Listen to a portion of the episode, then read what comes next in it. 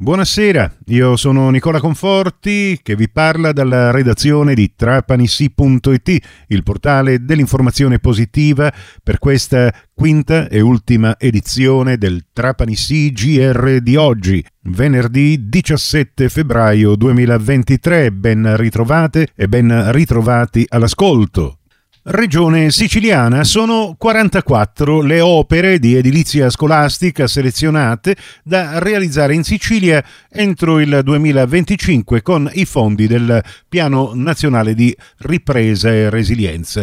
Saranno investiti 91 milioni di euro. Pertanto la Regione siciliana ha presentato al Ministero dell'Istruzione l'elenco degli interventi. Come annunciato dall'assessore regionale all'istruzione Mimmo Turano, gli interventi riguardano sei province della Sicilia e interessano scuole elementari, medie e istituti comprensivi di pertinenza dei comuni e istituti superiori delle città metropolitane. Di questi 44 interventi, tre riguardano edifici scolastici del Trapanese, uno ad Erice e due a Partanna. I progetti individuati dovranno garantire il rispetto del cronoprogramma, quindi i lavori dovranno essere aggiudicati entro il 15 settembre 2023, avviati entro il 30 novembre 2023 e dovranno concludersi entro il 31 dicembre 2025.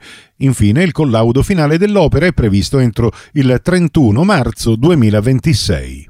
Marsala l'amministrazione comunale ha deciso di innalzare il livello di sicurezza da parte degli utenti della strada. Pertanto, su tutte le arterie cittadine caratterizzate da traffico veicolare intenso o da considerevole movimento pedonale, spesso correlato alla presenza di esercizi commerciali, scuole o impianti semaforici, sarà rinnovata ed adeguata tutta la segnaletica stradale. I primi interventi riguarderanno gli attraversamenti pedonali, i dossi e i rallentatori di velocità. E si comincerà da via Mazzara, la statale 115 dove è notevole il traffico sia pedonale che veicolare ed è anche una strada d'accesso alla città di Marsala dai comuni limitrofi e dalle numerose contrade. Interventi anche sul lungomare mediterraneo, la provinciale 84, compresa l'area di intersezione in collegamento con la via Vecchia Mazzara, nonché in via Trieste, contrada Santo Padre delle Perriere e in via Tunisi. In questa prima fase i lavori saranno eseguiti dai competenti uffici tecnici del comune.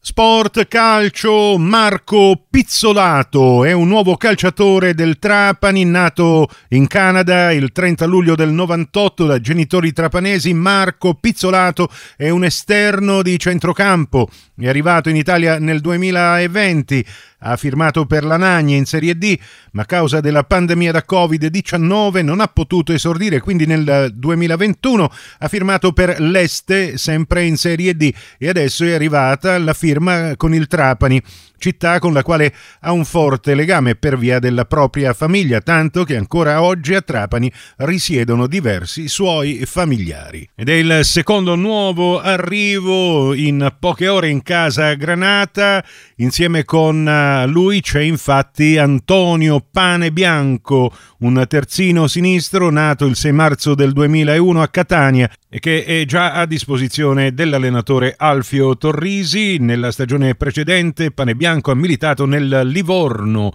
e pur se giovanissimo vanta già diverse esperienze nel Giarre e all'FC Messina, entrambi di Serie D, al Catania in Serie C. Ed in chiusura vi ricordo gli appuntamenti con lo sport in diretta questa domenica. Iniziamo alle 11.45 su Radio 102 con diretta basket e la radiocronaca della partita 2B contro il Trapani Ferraroni Juvi Cremona.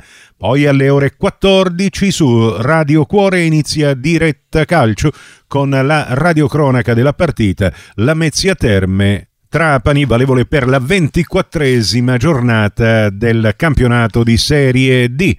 Per voi, gratis e senza abbonamento, due partite da non perdere e perché no anche vincere. E con l'informazione alla radio per oggi ci fermiamo qui.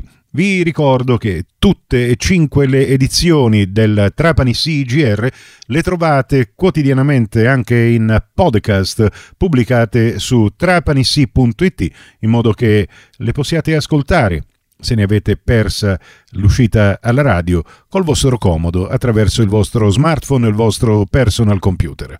Grazie per la vostra gentile attenzione. A voi l'augurio di una serena serata.